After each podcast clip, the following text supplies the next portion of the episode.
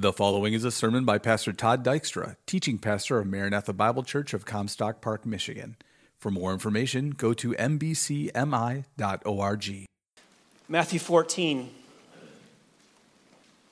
You will, of course, remember that Jesus performed many miracles during his public earthly ministry. We studied many of them back in Matthew 8 and 9. We saw lepers who were cured. We saw paralyzed people made to walk and function. We saw sick people healed and demons cast out. We saw blind people made to see and deaf people made to hear and mute people made to talk. We saw demons cast out and, of course, dead people raised to life. All incredible powers on display in the person and work of Jesus Christ. And we said in those study of those chapters that the purpose of miracles was not to entertain the masses. It was not to wow them. It was truly to prove that he is the Messiah. He is the King. He is the Son of God, God in human flesh. These miracles all authenticate who he is, his message, his life, his ministry. John 5:36, Jesus says, "But the testimony which I have is greater than the testimony of John, for the works which the Father has given me to accomplish, the very works that I do, testify about me that the Father has sent me." Imagine if someone came claiming to be God in human flesh. They would have to have the marks of deity and divinity within them. So if someone came showing up claiming that, but didn't have the abilities that were consistent with divinity, then they wouldn't be God. So if God shows up in human flesh, we would expect him to be able to perform works consistent with that. That's exactly what we see in Jesus. He comes, he demonstrates his power and his authority through the raising of the dead and the healing of sick people. The one thing, though, that has amazed me in our study of the miracles of Jesus is that for the most part, all of his miracles were aimed at meeting a specific need. Think about this. He could have come and done impersonal miracles. He could have come and rained fire down from heaven and shown that he's God. He could have come and moved mountains to prove that he is God. He could have come and made seas dry up and proved that he is God. He could have come and suspended the temple in midair and proved that he's God. But for the most part, every one of his miracles was aimed at delivering people in need. It shows us what kind of Savior he is. He's a Savior who cares for the desperate needs of people, physical needs, spiritual needs. He's not blind to those things. He's not immune to those needs. He is a kind of Savior who's compassionate and who's merciful and who's gracious. You just heard a song about the mercy and the compassion of Jesus and that we can rest in him. That's what he's like. He's a God who saves. He's a God who rescues because he's a God of compassion. We see in all of these miracles where Jesus is meeting specific needs of people, we see a window into his heart. And we get a glimpse of what our Savior is really like. Well, this morning as we come to Matthew 14, verses 13 to 21, that's what we're going to see in the feeding of the 5,000, the miracle of Jesus that is perhaps the most well-known of all the miracles that he has done. In fact, it is the only miracle included in all four Gospels. Matthew, Mark, Luke, and John record this miracle. It is the only one in all four Gospels. Let me read these verses. I want you to follow along as I read, starting in verse 13. Now, when Jesus heard about John, he withdrew from there in a boat to a secluded place by himself. And when the people heard of this, they followed him on foot from the cities. When he went ashore, he saw a large crowd and felt compassion for them and healed their sick. When it was evening, the disciples came to him and said, "This place is desolate and the hour is already late. So send the crowds away that they may go into the villages and buy food for themselves." But Jesus said to them, "They do not need to go away. You give them something to eat." They said to him, "We have here only 5 loaves and 2 fish. And he said, "Bring them here to me." And ordering the people to sit down on the grass, he took the 5 loaves and the 2 fish, and looking up toward heaven, he blessed the food, and breaking the loaves, he gave to the disciples, and the disciples gave them to the crowds. And they all ate and were satisfied.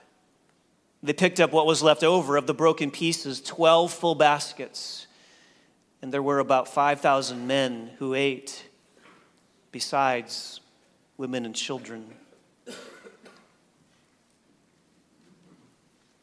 Incredible miracle,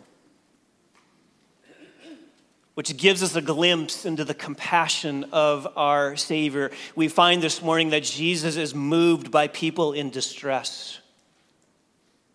He's not unaware of those troubles that we face. He's not unaware of the difficulties before us. He's not blind to our trials and difficulties. He knows them, and he is compassionate toward people in distress. He's not calloused and cold and indifferent.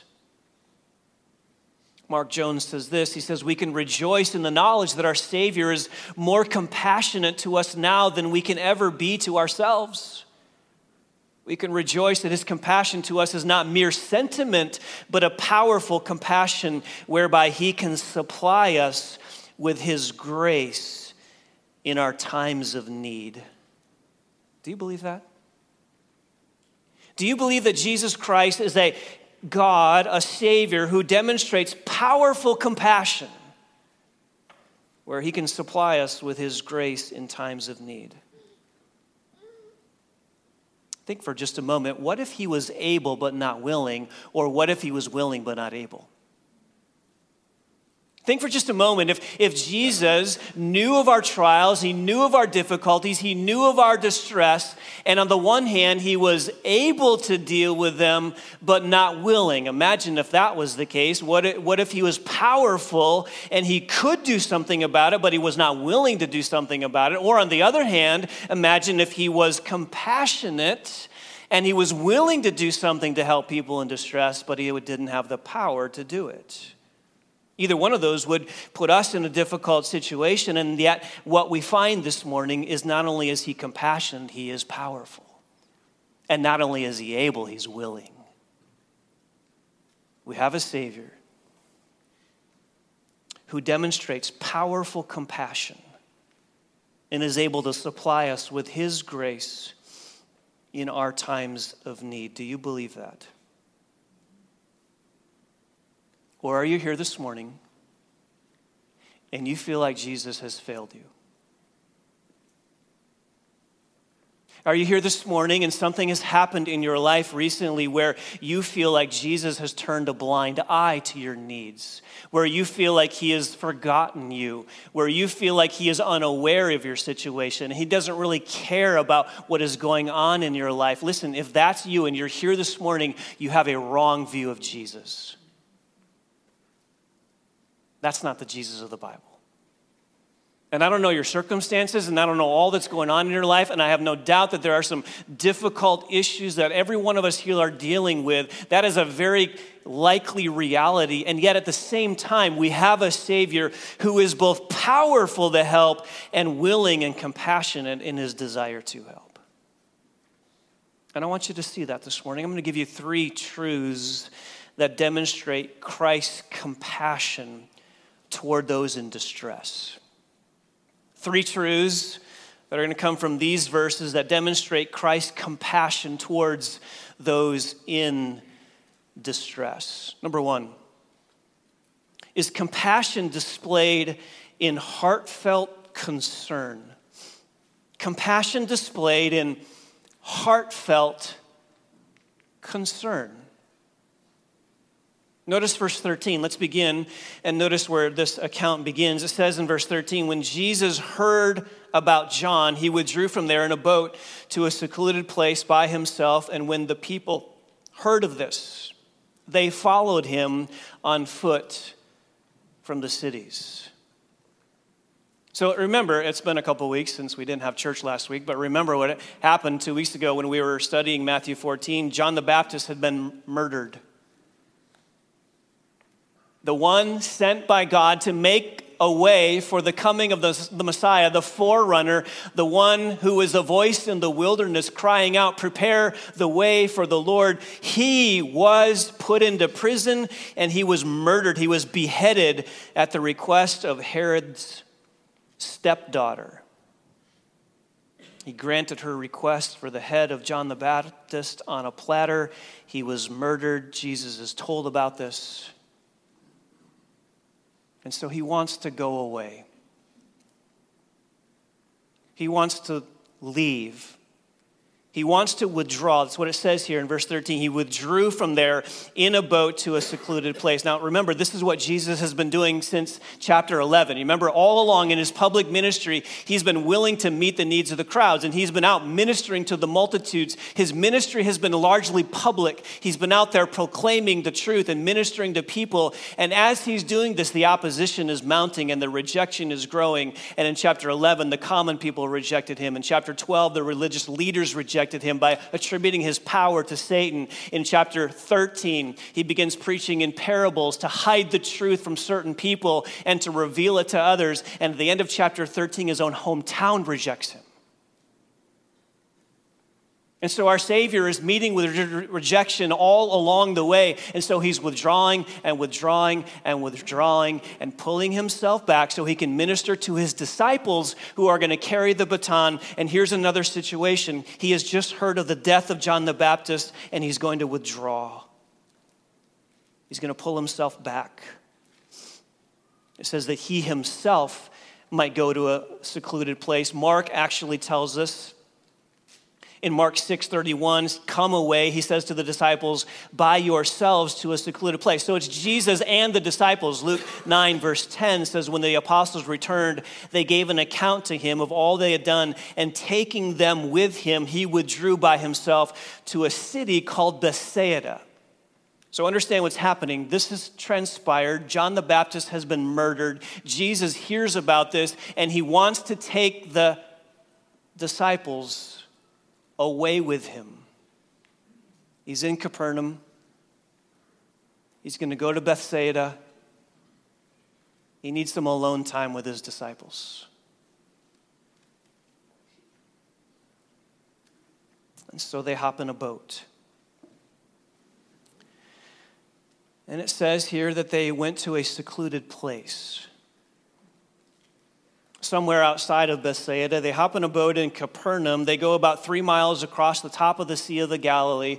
They arrive in Bethsaida and they walk to a place where they hope it's going to be quiet. And notice verse 13. And when the people heard of this, they followed him on foot from the cities. So much for quiet. So much for some time to regroup and be refreshed with his men. It says the people, when they heard of this, they followed him on foot from the cities. How many people? Skip down to verse 21. We know that there were at least 5,000 men there, besides women and children. Most scholars put the size of this crowd at 20 to 25,000 people. This was not just a few people. This was a small village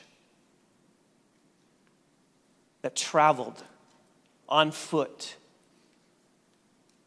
to find Jesus. Mark 6:33 tells us that the crowd ran on foot and beat Jesus there.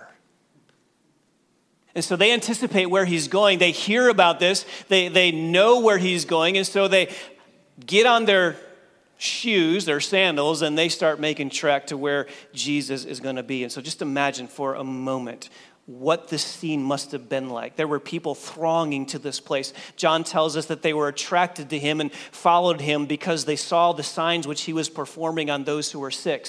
sick. That's John 6:2. So they're going after Jesus. They're following him because they want what he has to offer. Not spiritually, not for their souls, but for what he can do for them physically. That's why they're following him. They're going for him all the wrong reasons.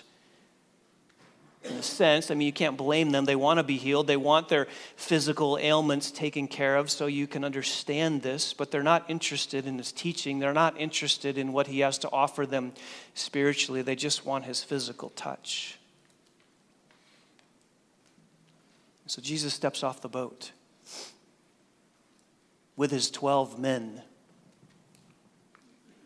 for some quiet, refreshing time, and is met with 25,000 people.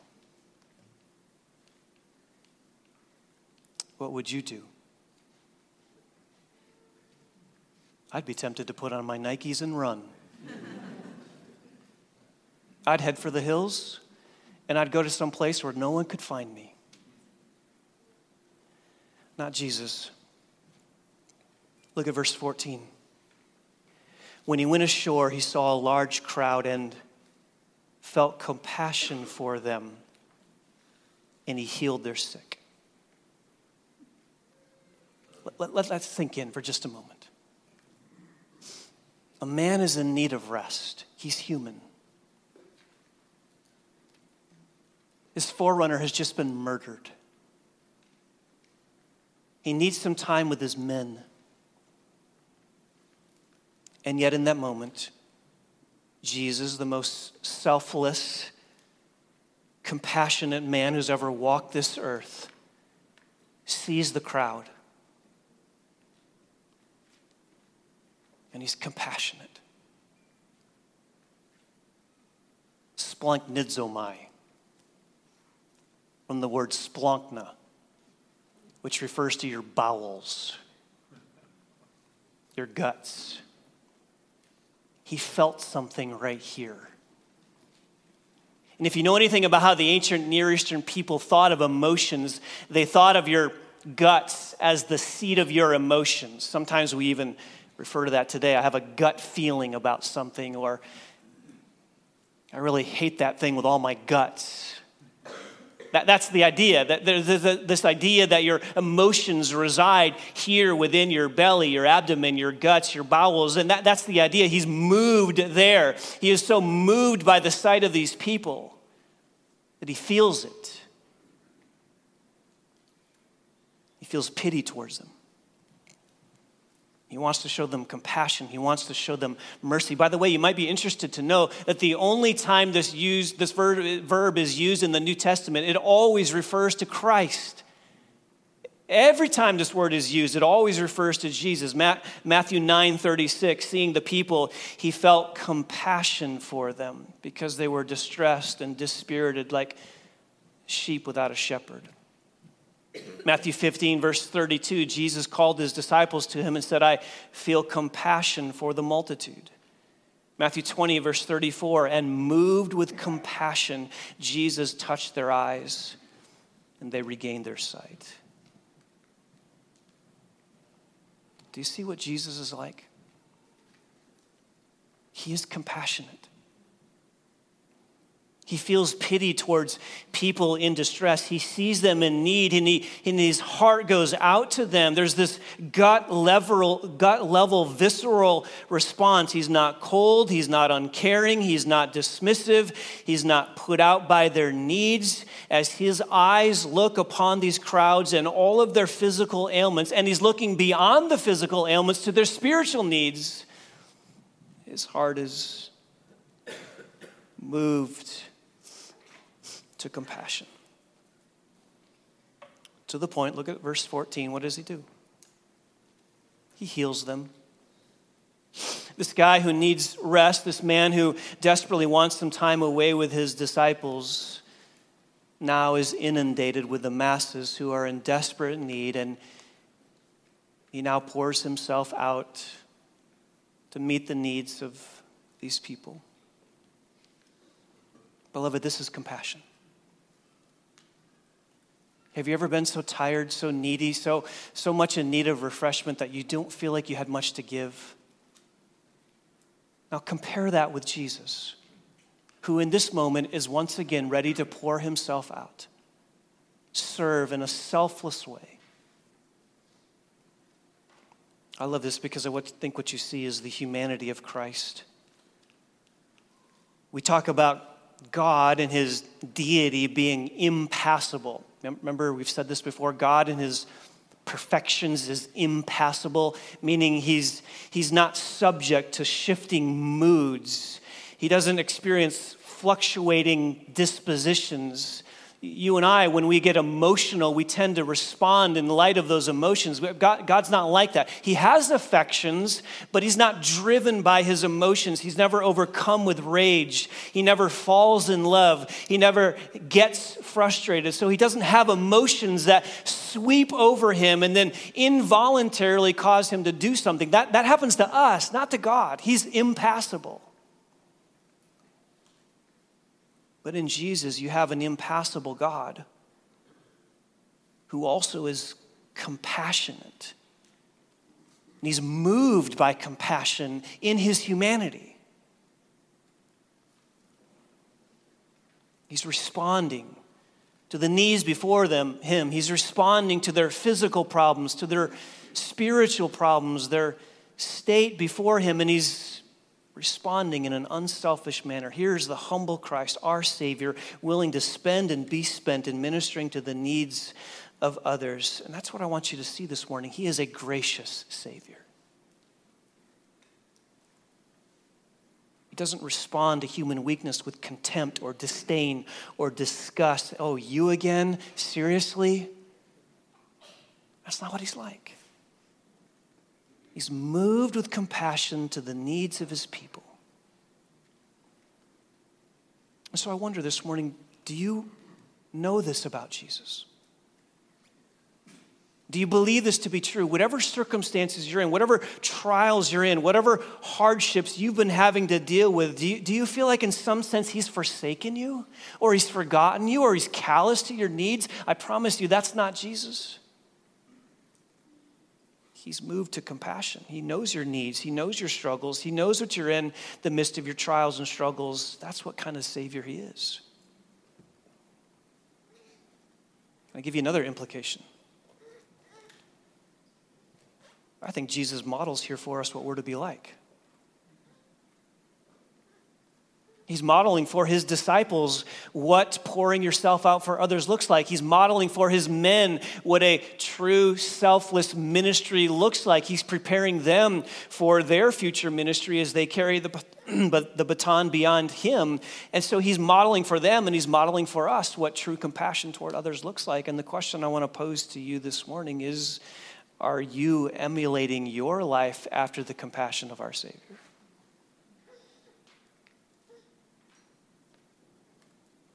Are you compassionate toward the people in your life?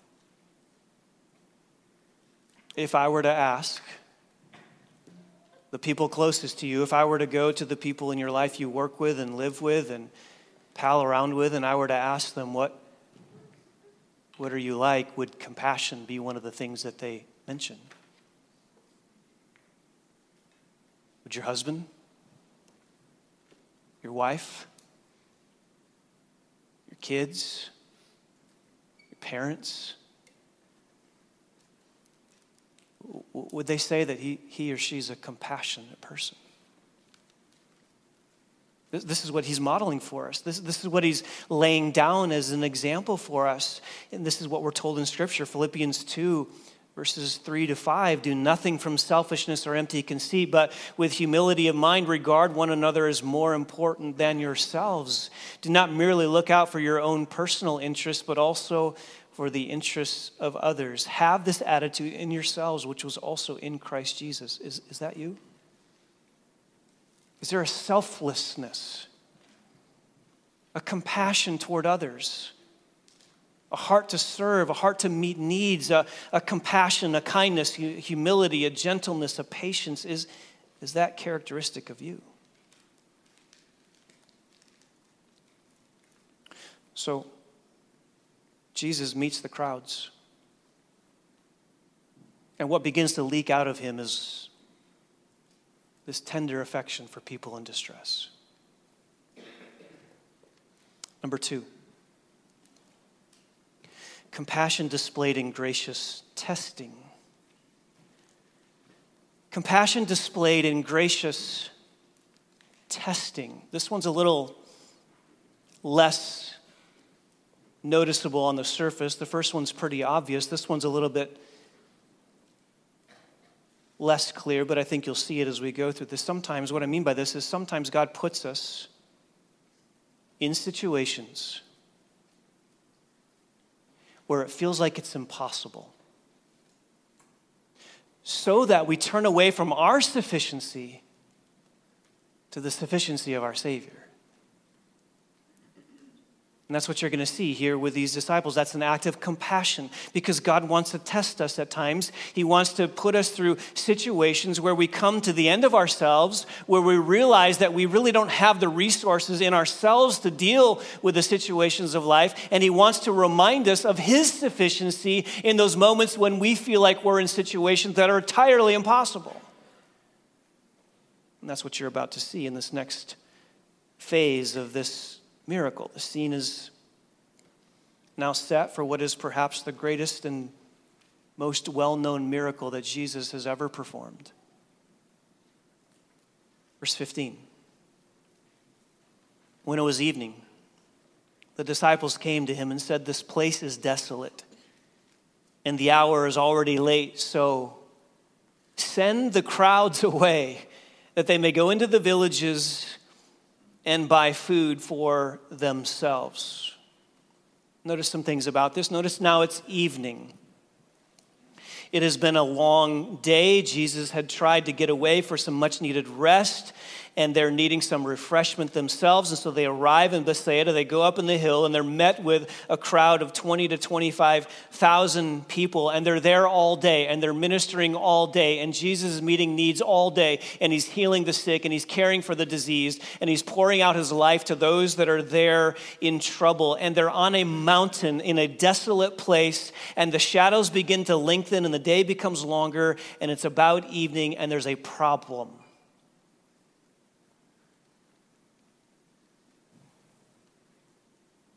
There's no Chick-fil-A near. Oh, they're not open on Sunday anyway, so. There's no 7-Eleven.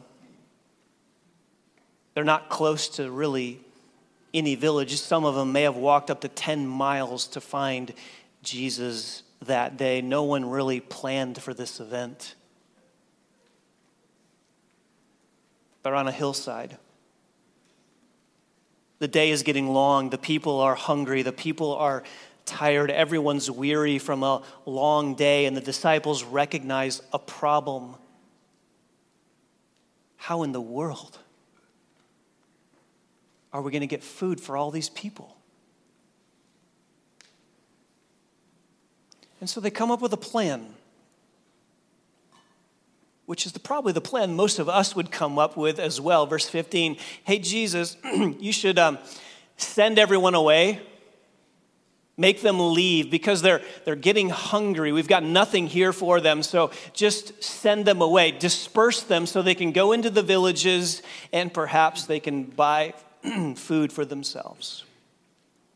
The thinking is this: if they spread out, maybe they can find something. We're not going to find anything here. There's nothing close by. So why don't we go ahead and just send them on their own, send them on their way, and perhaps they can figure things out on their own.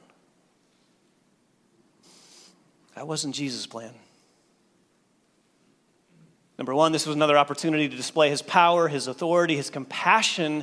And number two, it was an opportunity to test these men. It was an opportunity to stretch the faith of his disciples, to put them in a situation where it was impossible for them to solve the issue on their own, and to make them recognize their lack of resources so it drives them back to Christ.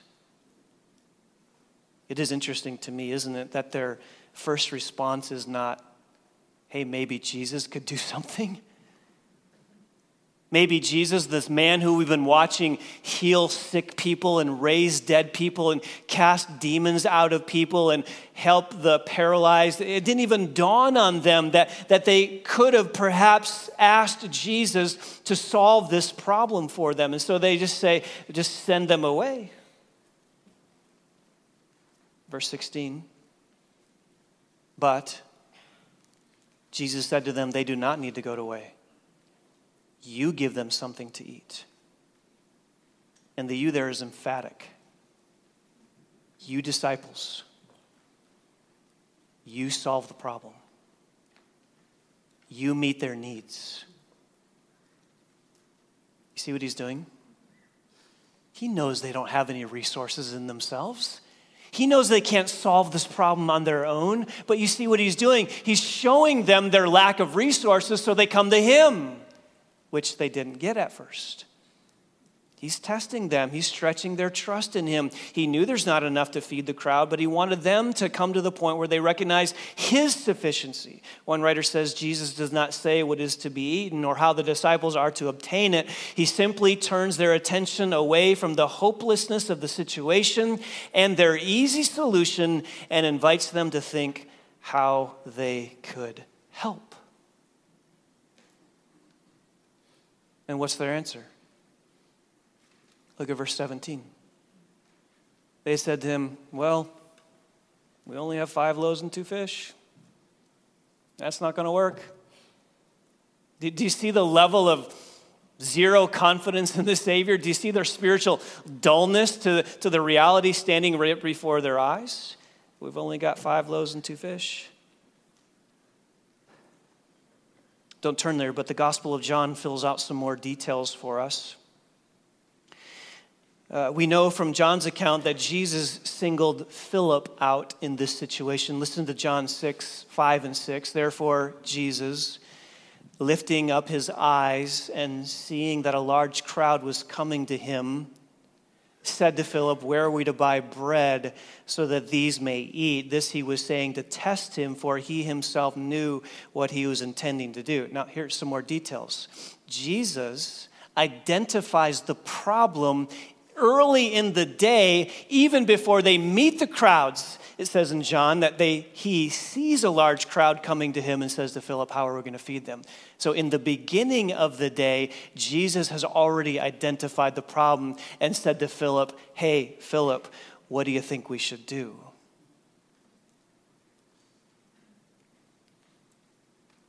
He's had all day to think about it. And Philip apparently was kind of a numbers guy. He's doing the math. He's thinking about it, and he's kind of calculating in his mind. And listen to John 6, verse 7. Philip says, 200 denarii worth of bread is not sufficient for them, for everyone to receive a little. He's doing the calculations. A denarius was a day's wage.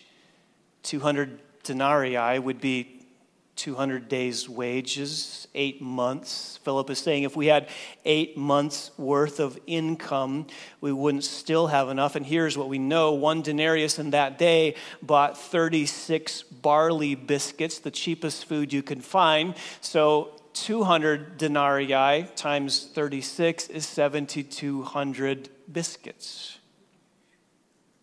There's 25,000 people in the crowd. And Philip says even if we had 8 months of wages,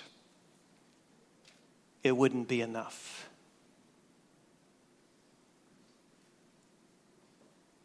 John gives us a little more details. Andrew, another disciple, he does a little bit better. He says, and it says in verse 8 and 9 of John 6, one of his disciples, Andrew, Simon Peter's brother, said to him, there's a lad here who has 5 barley loaves and 2 fish, but what are these for so many people? Andrew found a boy who had some food, but he knew that wasn't enough. And so now we come to the conclusion. This has been going on all day. They've been thinking about this. They've been talking about it. They've had the day to wrestle through this. And they come to the conclusion, verse 17, we have only 5 loaves and 2 fish. You see the problem? They're focused on their lack of resources. They're not focused on Christ.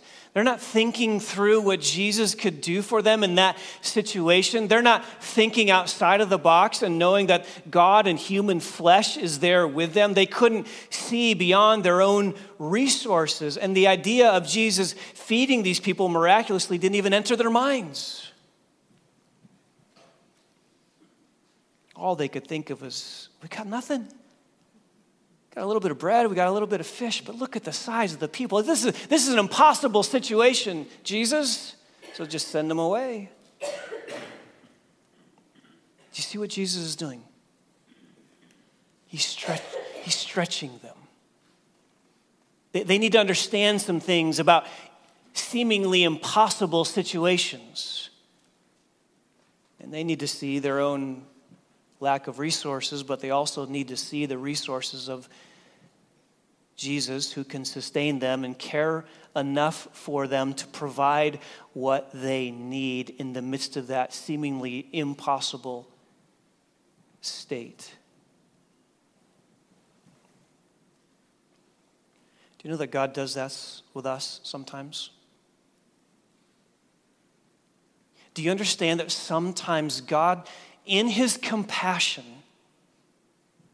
wants you in apparently impossible situations to stretch your thinking and to grow you in trust, to help you see, yes, you are limited in your resources, but you don't need to figure all of this out. Sometimes you need to cast yourself upon the mercy of the Lord and trust him implicitly for the situation that you are facing, which looks like impossible for you to handle in your limited resources. One writer says this: we are tempted to think that had we been there, our first thought would have been to ask Jesus to feed the multitudes, as he had proved himself capable of doing hundreds of times. What could have been a more obvious solution than to have the Son of God create food to feed this crowd, just as he had created wine for the wedding guests at Cana?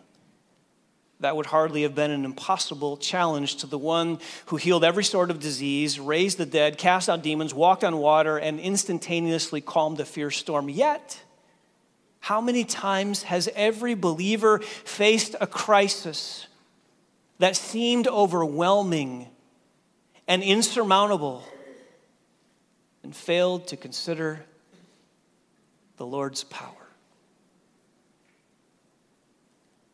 You ever been there? In situations that seem overwhelming, insurmountable, where you fail to consider the Lord's power. Don't we get ourselves there all the time? This is impossible. I have no idea how this is going to work out. In fact, it's probably not going to work out. In fact, you go down to this moment of despair. You focus on your limited resources. You focus on what you don't have. You get so focused on the things that you're lacking, that you're missing the sufficiency of Christ. And sometimes God puts us in that situation in his compassion because he wants to show us his sufficiency. And he wants to show us his grace, and he wants to show us his strength, and he wants to minister to us in that moment so that we see how weak we are, but how great he is, how majestic he is, how powerful he is. Do you remember Paul? His thorn in the flesh. 2 Corinthians chapter 12. 3 times he implores the Lord to take it away from him, and God says to him, "My grace is sufficient for you, for power is perfected in weakness." So Paul says, "Most gladly, therefore, I will rather boast about my weaknesses, that the power of Christ may dwell in me. Therefore, I'm well content with weaknesses and insults and distresses and persecutions and difficulties for Christ's sake, for when I'm weak, then I'm strong." Beloved, do you believe that? Do you believe that when you are in situations that seem overwhelming and you don't know how it's going to get figured out, that you have a God, that you have a Savior who is more than sufficient to sustain you and help you and give you wisdom in the midst of that situation? That's compassion. It's the compassion of Jesus because he wants us to learn these things, because it's to our good and it's to his glory to see our lack of sufficiency and to see his sufficiency so that he gets all the credit and he gets all the glory, and we find our joy when we find our needs met in him. So are you in one of those situations this morning?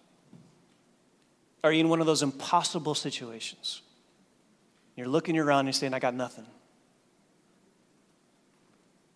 And yet you have Jesus, your sustainer, your helper, the one who works all things to his glory and your good.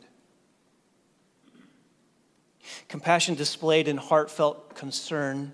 Number two, compassion displayed in gracious testing. Number three, compassion displayed in generous provision. How compassionate is our Savior? How powerful is our Savior? How good is our Savior? How sufficient is our Savior? Here's the miracle. Verse 18. And he said, bring them to me. And ordering the people to sit down on the grass, he took the 5 loaves and the 2 fish. And looking up toward heaven, he blessed the food, and breaking the loaves, he gave them to the disciples, and the disciples gave them to the crowds. You can almost see it, can't you? Oh, you disciples, you missed it. Here's an opportunity for you to trust me, to watch me provide. And so he says, bring them to me. He takes the 5 loaves. He takes the 2 fish. Mark 6:39-40 says that he commanded them all to sit down by groups on the green grass, and they sat down in groups of hundreds and fifties.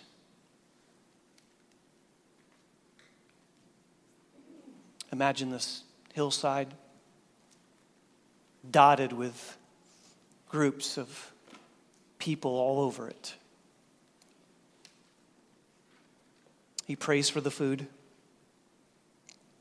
In verse 19, and breaking the loaves, he gave them to the disciples, and the disciples gave them to the crowds. I'll explain the miracle in just a moment, well, as much as possible. But I want you to hear some of what people have come up with to explain this miracle away. There are anti-supernatural liberals who don't want to believe that these things are miraculous. And so I was reading this week of some of the ways that they have explained this miracle away. Here's a few of the explanations. Some have suggested that the moment, the healing of all of these people, Jesus there created such a religious fervor amongst the crowds that suddenly their hunger went away. I don't think that's what happened. Others have suggested that Jesus and his disciples had been stockpiling food in the caves around the area where they all were, and so then they just released them into the caves to pull all the food out that they had stockpiled. I don't think so, because that's not what it says.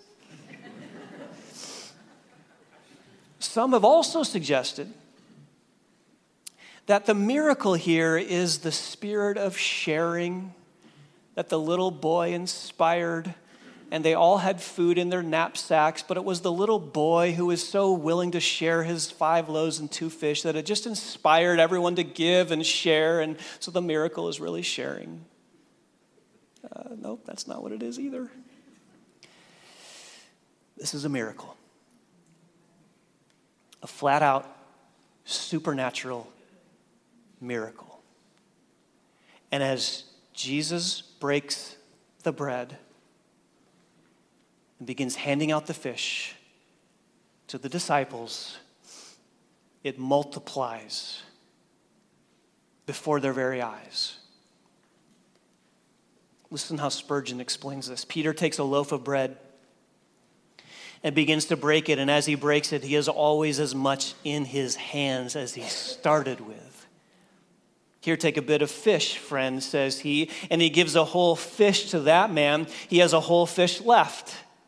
So he gives it to another and another and another and goes on scattering the bread and scattering the fish everywhere as quickly as he can. And when he's done, he has his hands just as full of fish and just as full of bread as ever.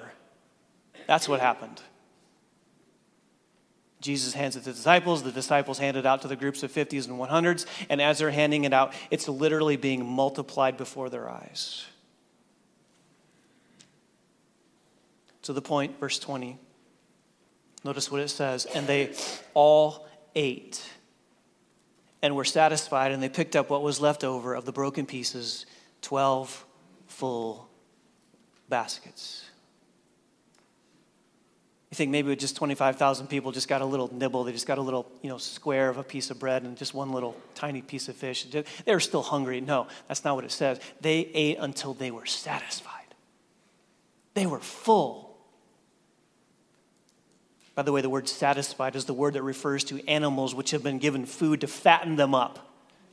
They were so full they couldn't eat anything else. In fact, so much food was there that they had 12 baskets left over. This is a creation miracle. Jesus has brought into existence something that wasn't there. Power and compassion. And I want you to see just the tenderness of Christ, the compassion of Christ, the goodness of Christ brought together with his power and his authority. And what I want you to notice is the fact that for most of these people there that day who are witnessing this miracle of the bread being multiplied and the fish being multiplied and having their sicknesses healed, most of them walked away that day without any interest in Christ other than what he could do for them physically. You say, how do you know that? John 6:33, for the bread of God is that which comes down out of heaven and gives life to the world. And then they said to him, Lord, always give us this bread. And Jesus said to them, I am the bread of life. He who comes to me will not hunger, and he who believes in me will never thirst. But I said to you that you've seen me, and yet you do not believe. 25,000 people who are receiving from Jesus, physical needs being met, miraculous power on display, and they walk away.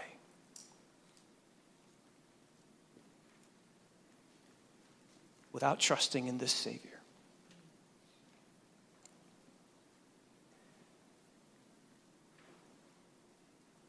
This is how compassionate our Savior is.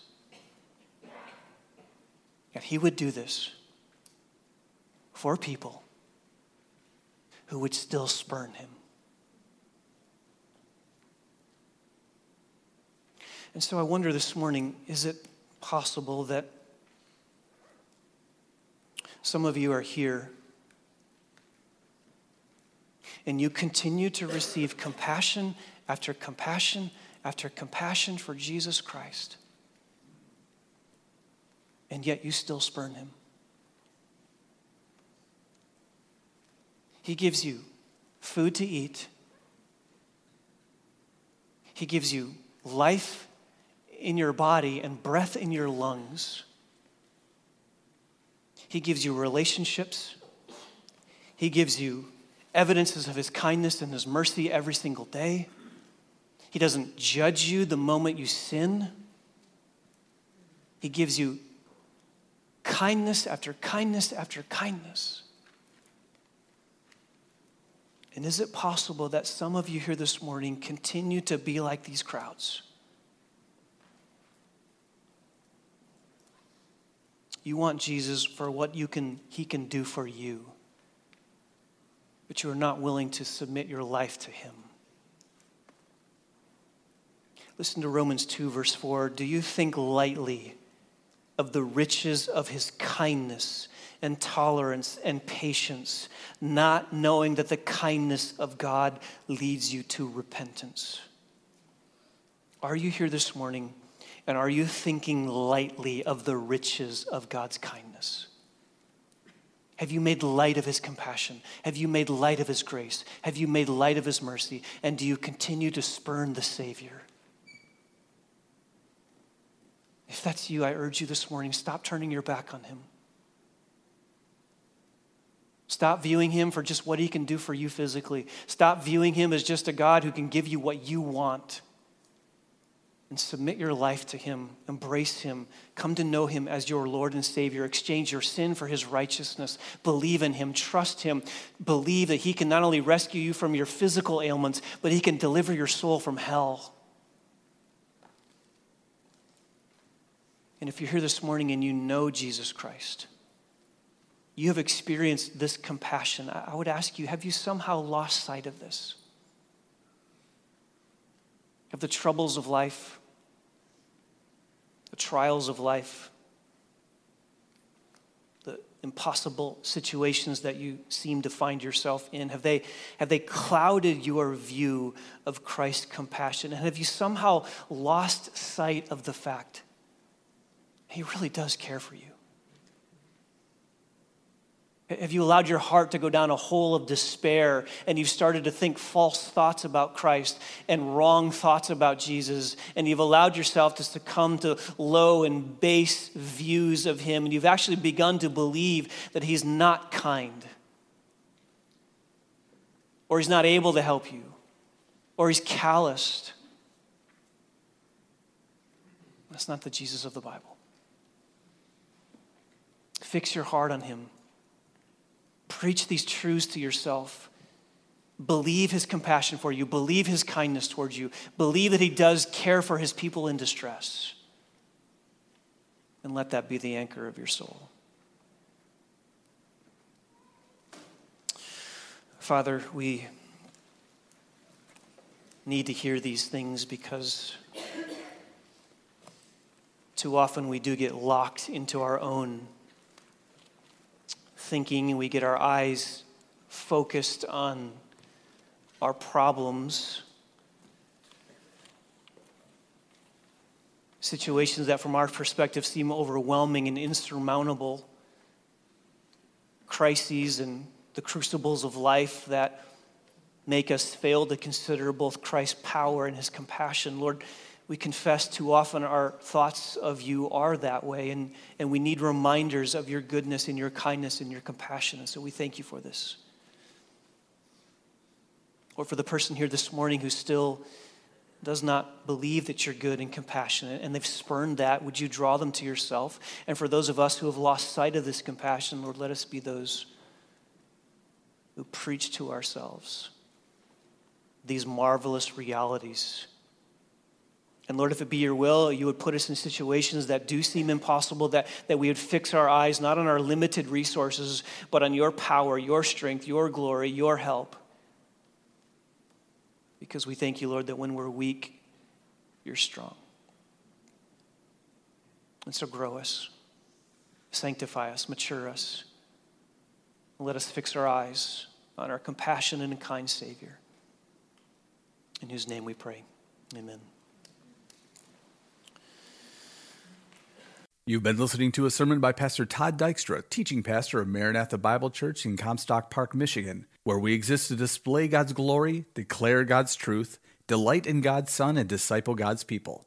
No part of this digital file may be reproduced or distributed without prior written consent. For permission, go to mbcmi.org.